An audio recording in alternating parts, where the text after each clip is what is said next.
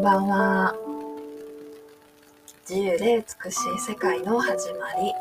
Soul of the Voice のサラバティです。はい、昨日からあのライブをね、再スタート、再スタートというかね、また始めました。うん、ちょっとね、どういう風な組み立ての方がいいかなって考えてたっていうのが一つと、二つ目は、なんかちょっとね、体調というか体に起こる変化が大きすぎて、うん、っていう変化が個人的にあったっていうのもあります。でね、まあ、伝えていくメッセージなんですけど、前もちょっと感性的とかね、ひらめきで話していたんですね。でもやっぱりそれはすごくいいんですけど、それをちょっとこう順序立てていくことで、聞き手についてはね、整理がしやすいかなっていうふうに、やっぱり思うようになりました。うん、いつもちょっと瞑想センターのね、話に戻ってしまうってみんなにイメージつきにくいかもしれないんですけど、私が瞑想などを始めてやってて住んでたところが本当に森の中のセンターで、まあ、自然に戻っていくっていう体制が一番世界中で取れやすいとこにいたと思うんですよね。そしてまあ私はそれがちょっと普通みたいな感じでやってきたから一つ一つのね環境設定とかまあルールとかねあの教えだけ教え以外のところにはちょっと当たり前感が強かったんですけど今世の中に住んでいるみんなとはっきり言うとね逆なんですよね。社会ってどっちかというとこう意識が外に出ていってこうね人だったり考えだったりまあ素敵な芸術とかねまあなんせ自分の内側の本当の自分っていうよりも外側の素敵な世界についてねっていった方がいいとかそれが手に入れた方が幸せになるんじゃないかっていうような思わされるようなねからくりがなんかすごく強いなっていうのであこんばんはそれの中でいきなり感性とかひらめきでね話すっていうのは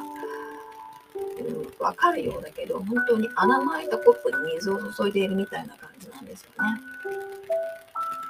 だから、せっかく水を注ぐにしても、穴が開いたコップに注いだらね、まあなんかその時ひんやりしたとか、なんか気持ちよかったっていうので終わってるんですよ。うん、でも、穴が開いたりひびが入ったコップって分かっているんだったらね、やっぱり穴が開いてるとか、あの割れているのをね補修してその上で水を汲むと水がたくさん溜まってきてごくごくとやっぱり飲めたり、まあ、保管したりってできると思うんですよね。うん、その2つがやっぱりすごい大事だしその環境っていうのが大事だなっていうふうに思いました。そしてまあ、私たちはそういう状態であるっていうことも意外と無自覚というか、ちょっとそれがね、当たり前みたいになってるとこってあると思うんですよね。もう人生設定がみんなそんな感じで穴の開いたコップに、で多分こう普段はね透明な綺麗な水じゃなくて泥水みたいなのが山ほど流れ込んできているっていうのが人生っていうふうに思ってると思うので最初のその辺のねやっぱり認識からちゃんと変えていくというかっていうのが大事なんじゃないかなってすごく思いましたね。っていうのもやっぱり個人的に話してもともとそういう感性が豊かだったりすごい純粋な心を持っている人っていて話すだけでねめちゃくちゃエネルギーが表明するんですよやっぱりそういう人たち。うん、多分子供たちとかだったらそういうのすごく多いんですけどまあそういう表明しやすい人はねこう無自覚だったとかそれに対して、うん、意志が弱かったりすることが多いんですよね。で意志が強くなった時はもう表明しにくくなってるっていうね ちょっと状態の人がやっぱり多いんですよ。もう苦悩が深いとかね問題が多いとかでもそれもちょっと手放せないとかねあ交通事故で首の骨を折り。えー、それは辛いですね。あーどんな理由がありますか？そうですか。多分それはあのいろんなね理由が絡んできると思うからすぐにこれですよっていうのは今ここでは言えないと思うんですけどあのね、ちょっとちょっとここでは言えないと思うんですけど苦しん今自分の心の中で苦しんでいるっていうことには理由なく苦しむってことはないっていう意味なんですよねこのタイトル。実は今日のタイトル「苦しみには理由がある」っていうことであの、まあ、瞑想状態っていうのを苦しみがない状態って例えるとあの理由があるというか何か縁があるっていうことを私たちがこう例えば握りしめてしまった時に何か縁ができてその縁からまあ嬉しかったり悲しかったり、まあ、喜んだりっていういろんな縁ができるんですけどまあ何かそういうふうな平和な状態というか何もない純粋な状態からいろんな感情や感覚考えが起こるっていうのはねやっぱりそこに理由があるっていうそういうちょっと深い意味だったんですよ。なのであの、ね、今回言われた内容っていうのは個人的なことになるのでやっぱり個人的な状態の深掘りをすれば少しわかるかもしれないしもしかしたらあの、うん、もっと深い縁かもしれないですよね。うんまあ、私は基本的にこう瞑想についてや真実のことについて話すことが多くてでそれを伝えている良さっていうのは何かっていうとそういったあの、まあ、心を純粋にするとかこう生命エネルギーを満たすっていうね意識のエネルギーを満たすとか意識を目覚めさせるっていうことを言ってるんですけどその利点っていうのが心の中にあるいろんなこう縁を浄化させるっていうのがあるんですよ。だから、まあ、私たち人間なんではっきり言うと心の中に縁がすごいたくさんあっていい縁になったりすることももちろんあるんですけどね。縁っていうのはすごいこう変化しやすいから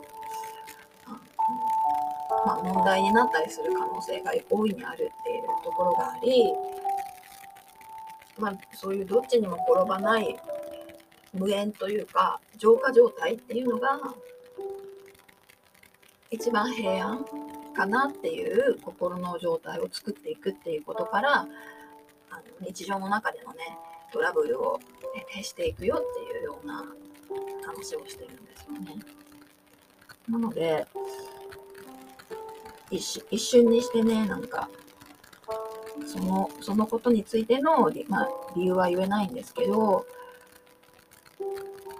まあ、大きな多分首の骨きなことだと思うんですよね。私も一緒に瞑想センターにいる方の体育の先生がね前お話ししたと思うんですけど飛び込みの授業あ授業水泳の授業の見本で飛び込みをして首の骨を折ってその方は全身風水になってしまったっていうことがあるんですよね。あのまあ、その後にこういった真実っていうか本当の自分を見つけるっていう学びを始めて瞑想したっていう方だったんですけどね。うんまあ、前向きにとったりすれば今はすごく休憩ができるし自分のことを深く見つめるような機会がね得られたっていうことかなと思いますけどね。首の骨を折るってでもどんなになってるのかかんないですけど体としてはねかなり不自由になってしんどいのかなとね思いますけど、うん、体の病気とかねなんかはやっぱりこう自分の考え頑張ってどうにかなるっていうのはちょっとなかなか難しいから、うん、多分お医者さんとかのアドバイスや援助をもらいながら自然の力に委ねるっていうのが一番いいんじゃないかなと思いますね体については。で心については、まあ、ちょっと折り合いがつきにくいと思うのでねそういった内政のいい時期だなっていう捉え方から、うん、その今後のようにねできることがもっと増えた時にねもっとパワフルに生きていけるようにっていう準備でもあるしね今実際の人生を振り返るっていう時期なのかなっていうこと思いますね。うんそうなんですね。びっくりしました。うん。うん。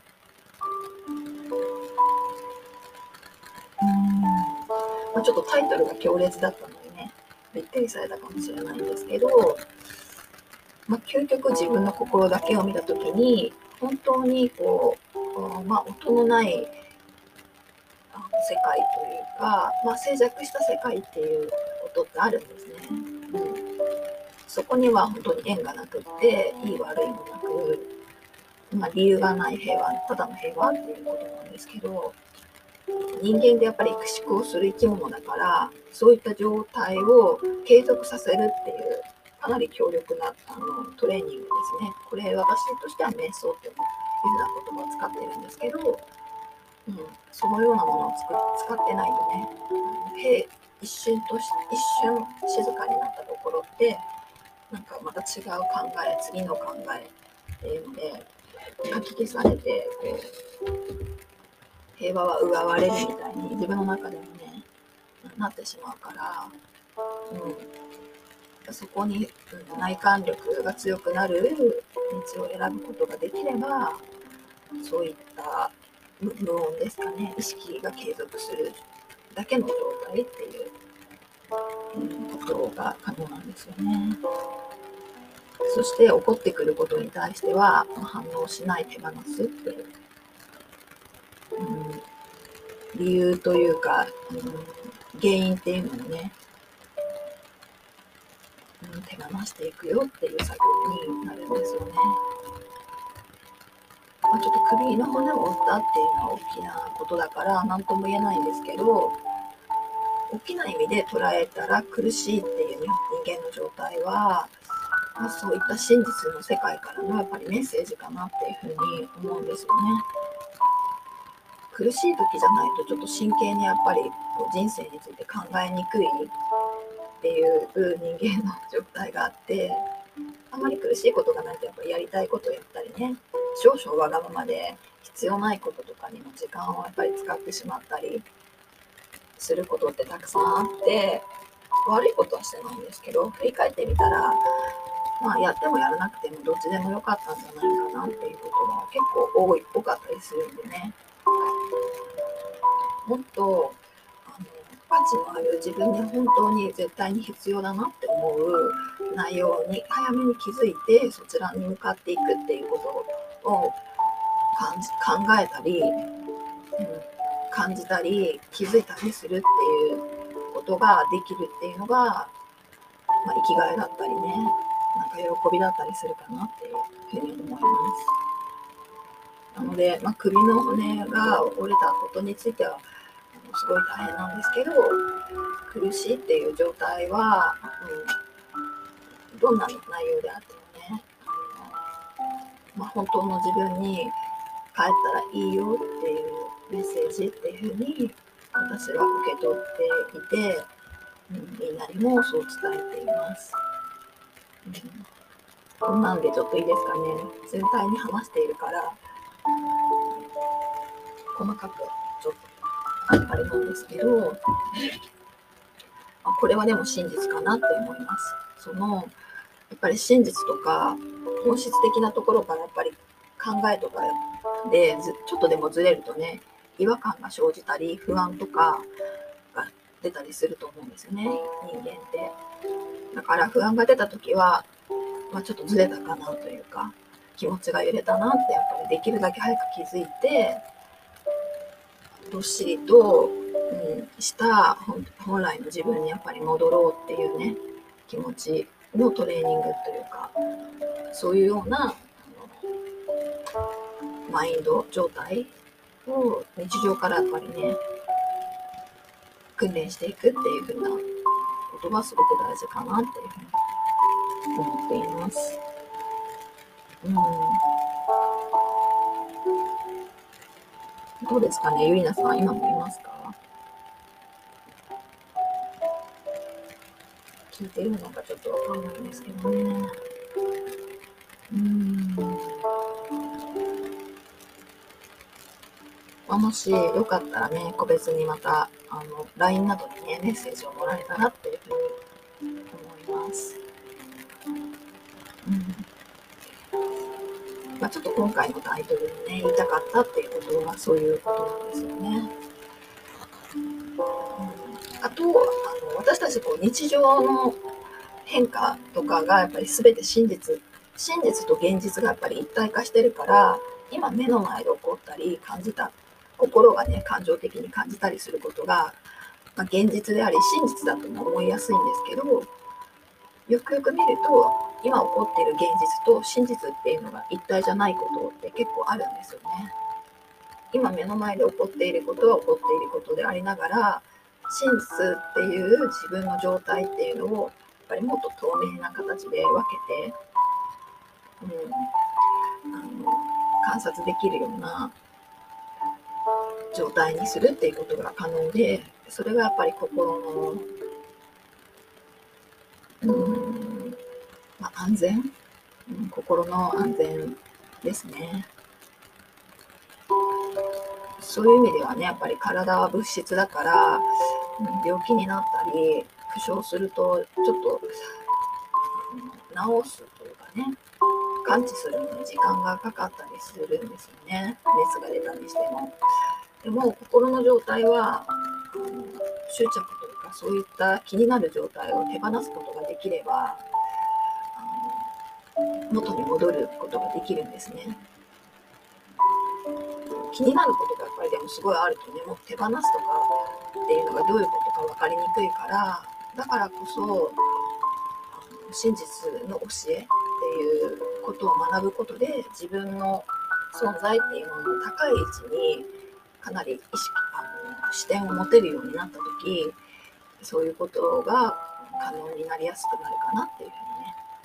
思います。ってか私がそのようにね誘導してもらってそのようになってその視点をやっぱり日常がどうであっても忘れないように心の中でしているところが安全帯安全地帯、うん、になっています。また、まあ、避けられないねあの外側からの問題があるんですけど気づきが多くなることでね防ぎ防ぎ防げることってあるんですよ早くに気がついたからあの気づかなかったら大きな問題になってたであろうことに最初から縁を与えないとかっていうのもすごい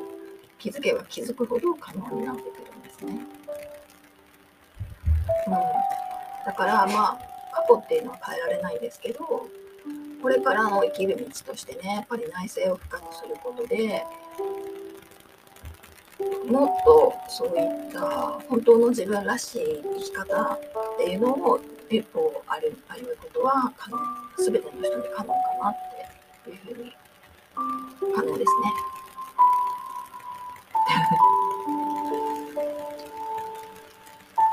はい。今日は苦しみには理由があるっていうね、お話をしました。こんな感じで、まあ、気づき意識をあの増長させていくっていうね、気づきっていうのにフォーカスした話とやっぱり人間っていう苦しみの状態そういう意識が薄くなったり意識できてないとかこだわりから抜けられないっていう人間の心の模様両方について話しながら意識のを目覚目覚めていくことの大切さや、まあ、人間のこう特性ですね。全体という人間という生き物っていうのはどういうことなのかなっていうのにももう少し客観的な理解が深まるようなね、メッセージを、あの、スタンド FM と YouTube ライブでお話ししています。で、やっぱり個人的にその意識をね、こう目覚めさせていくっていう、まあ、人から聞いたり、このラジオとか他の YouTube でもそうなんですけど、聞くだけの意識ってやっぱり弱いんですよね。だから自分の中で、ま決心して、どんどんどんどん意識を目覚めさせていくっていうことに興味があるっていう方は、まあ、相談も含めてね、こう LINE の方にメッセージをもらえたらっていうふうに思っています。私自体はそういう目覚めていく人へのあのオンラインコミュニティとスクールを運営していて、うん、早く気づいたことでねそうあの起こりうる縁縁ですね。外側であることをもう内側で浄化することで縁をなくしていくっていうような瞑想誘導っていうのをしています。うん、まあ過去の自分を超えたりね現実的な問題をはるかちょっと超えた視点で見ていくっていうことだから特に最初は大変なんですけど可能なんですね。なので本気でねそう自分に向き合い、うん、そういった意識的な自分っていう軸で生きていきたいなっていう人はね歓迎しています。じゃあ今日は聞いてくれてありがとうございました。少しでもね、心に響いたなとかっていうのがあればいいなって思います。あとそれと、この話って、なんかね、時々茶化されてなんか楽しかったとかね、なんか言われたりすることがあるんですけど、決してなんかふざけてたり遊び事で話してるわけではなく、結構切実な人間の線に直面に向かい合いながらも本当に鋭くそういった状況と本当の本質的な愛を分分裂分離させることで光の状態だけで生きていけるっていう人への可能性について話しているのでそこまで意識をねできている人にとってはかなりの救いのメッセージだし本当の救いにあの岐路をね切り替えることができるっていうようなあのお話なので可能性しかないよっていう、うん、そういったお話でした。それではまた会いましょう。失礼します。